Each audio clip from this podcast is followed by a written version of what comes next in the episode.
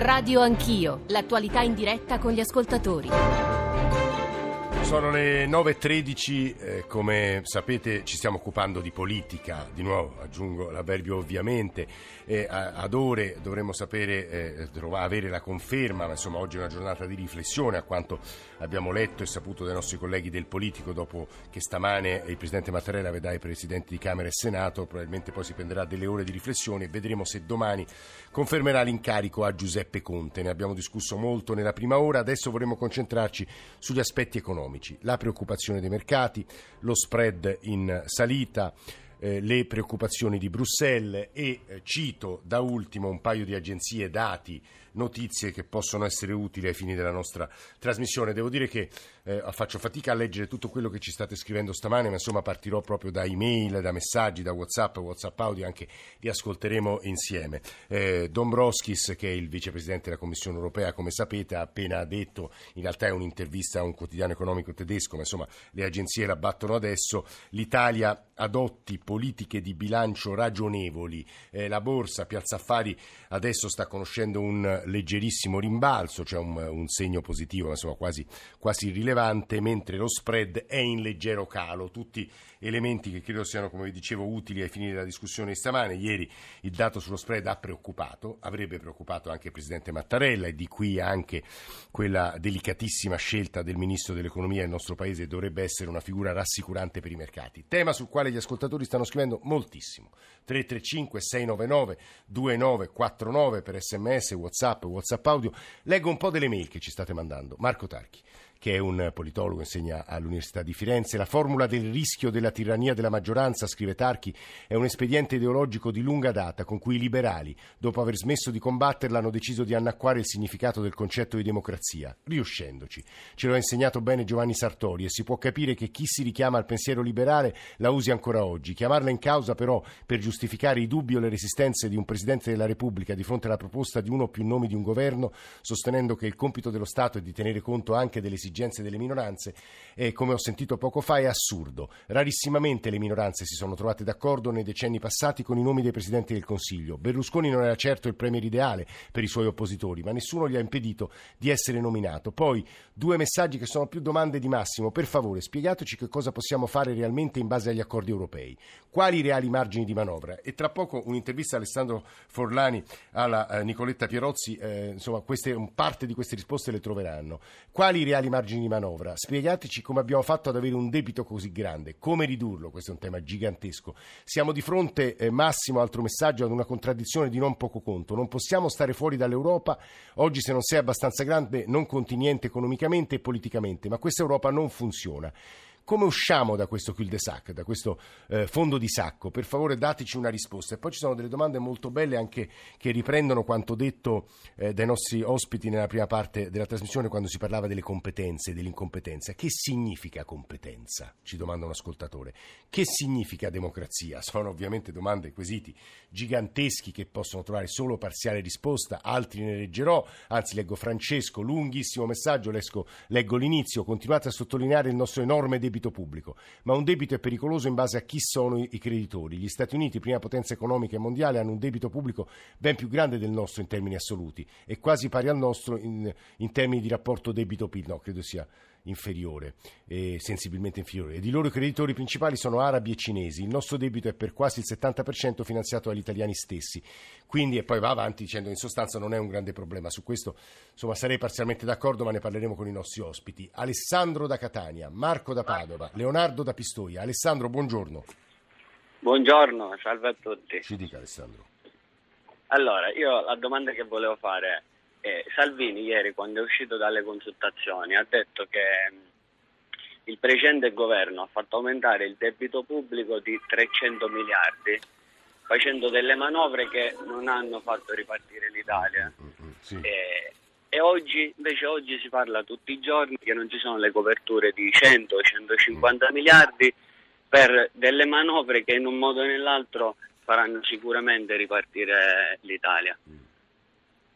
Quindi lei, allora io farò rispondere, se, se può e se, se crede, Alberto Brambilla su questo tema, e le, la risposta che le darebbero, insomma, anche leggendo i quotidiani stamani, è che il debito pubblico, che è effettivamente aumentato in modo sensibile negli ultimi anni, è aumentato perché l'Italia ha vissuto la più terribile crisi economica dal secondo dopoguerra. Eh, Marco da Padova, buongiorno Marco. Buongiorno. E buon lavoro. Eh, io vedo tantissime aziende tutti i giorni per lavoro e riscontro che la... sono strozzate dalla pressione fiscale, quindi è una situazione insostenibile. Magari c'è anche chi in casi estremi può permettersi di pagare le imposte, ma preferisce magari pagare studi di consulenza che gli permettono di creare scatole all'estero e non pagarle proprio. Allora siamo arrivati a un punto in cui la flat tax, secondo me, è vitale, indispensabile. Se venisse abbinata a una durissima repressione anti-evasione, secondo me farebbe emergere così tanto eh, sommerso che il debito P I L cambierebbe drasticamente nel rapporto a, fav- a nostro favore. Guardi, la flat tax è, credo, una grande scommessa, ma ne discuteremo nel merito anche con Beh, ma degli esperti. Abbinata, sì. abbinata comunque a una grande repressione anti-evasione. Allora a quel punto eh, salirebbe... il rapporto debito-P I L diminuirebbe tantissimo, sarebbe ridimensionatissimo il nostro debito a quel punto, perché io non so quanto sia il sommerso, ma credo che sia una, una fetta enorme. Sì, si parla di cento miliardi, ma insomma, sì, anche quelle sono cifre un po' a spanna, ma insomma sentiremo su questo anche il professor Brambilla. Infine Leonardo da Pistoia. Leonardo, buongiorno. Sì, buongiorno. Ci dica. Niente, nel mio intervento, diciamo, su queste tematiche di natura economica e dell'atteggiamento di una parte dell'Europa nei confronti eh, di questo nascente go- governo, mi sento tranquillamente di definirlo un terrorismo finanziario premeditato, che n- magari non è il nostro caso, ma in alcuni casi eh, può assumere la vera e propria valenza di un attacco militare. Vediamo la Grecia come è stata eh, condizionata sotto certi aspetti. E a tal proposito, inoltre, Eh, ci riempiamo molto la bocca di credibilità del nostro paese nei confronti dei mercati, sì. Ma qui le domande poi diventano molte, no? Perché mh, chi rappresentano veramente questi mercati? I risparmiatori, di fronte ai quali anche ci dobbiamo solo inchinare, perché chi ha lavorato e ha risparmiato ha eh, tutto il diritto e eh, La, eh, la possibilità, insomma, di, veder, di non veder vanificati i propri sì, risparmi, sì. Oppure la grande finanza, in questo caso entrambe. Ci mettiamola, dobbiamo mettiamola domandare così. Ma la grande finanza chi rappresenta? Mm.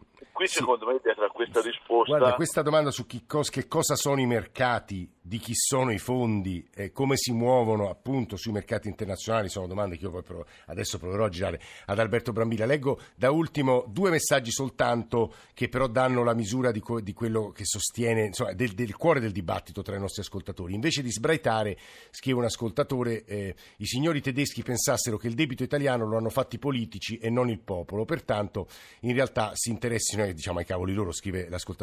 Però a fronte di questo messaggio ce ne sono tanti che dicono l'eterno alibi italiano, l'eterno infantilismo italiano, l'illusione che il debito pubblico non sia stato costruito anche dal popolo italiano ma soltanto dalle loro classi dirigenti, l'incapacità di assumersi le responsabilità per quello che è successo. È un paese irresponsabile, infantile, ed è giusto che i mercati abbiano nei nostri confronti uno sguardo occhiuto e severo. Professor Brambilla, le consegno moltissimi temi. Alberto Brambilla, economista, presidente del Centro Studi e Ricerche Itinerari e Previdenziali, grande esperto di pensioni, ma non soltanto. Professor Brambilla, se può e crede e vuole, può provare a dare un po' di risposta agli ascoltatori.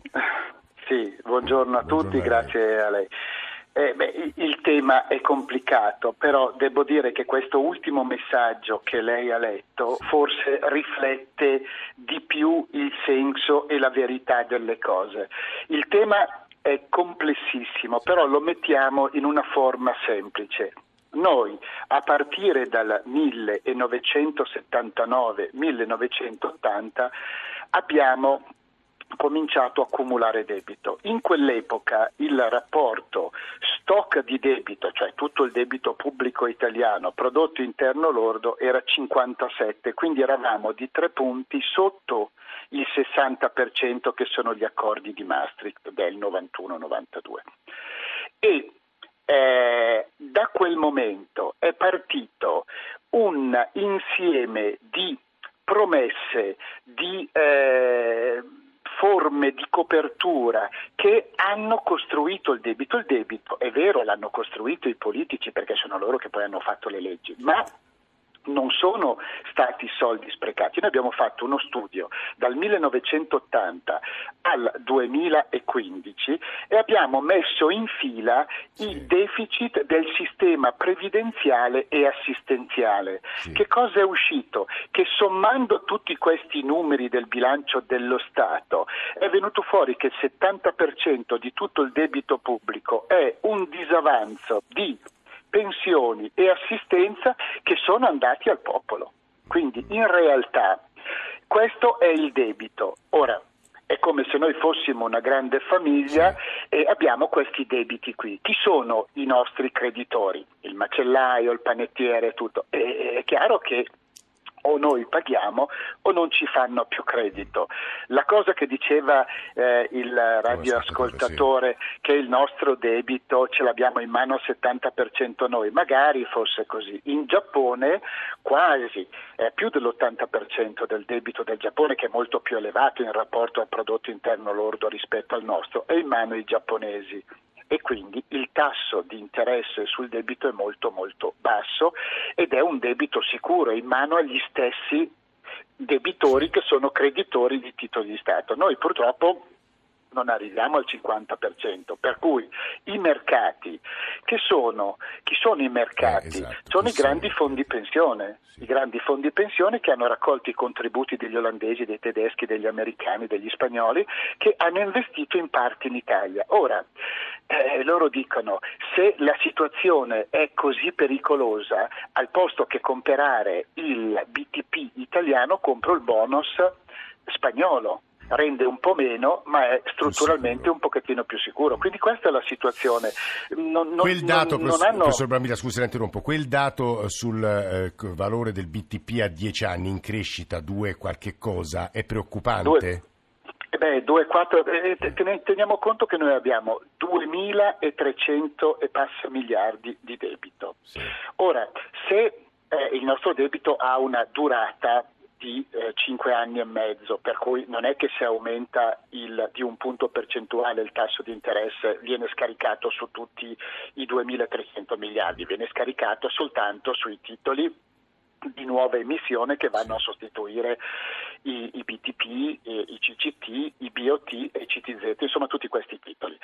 Però è evidente che se la situazione è in questa va, va lì, e quindi il B T P a dieci anni, che è un po' diciamo il benchmark certo. di riferimento, il punto di riferimento, va al due virgola quattro e tra un po' mi, mi si alza ancora un po', è evidente che, che perché si alza?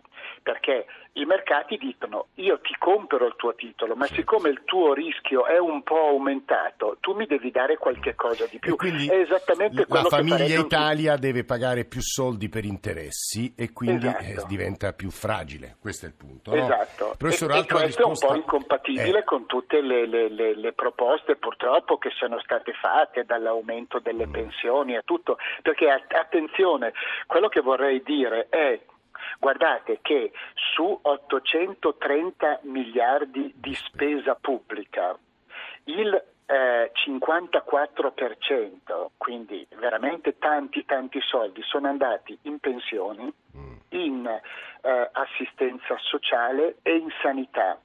E noi per pagare solo queste tre voci sì. dobbiamo mettere tutte le imposte dirette, quelle sulle aziende, sull'I R P, e siccome non sono ancora abbastanza dobbiamo andare a prendere una decina di miliardi, otto miliardi e mezzo per la precisione, dall'I V A.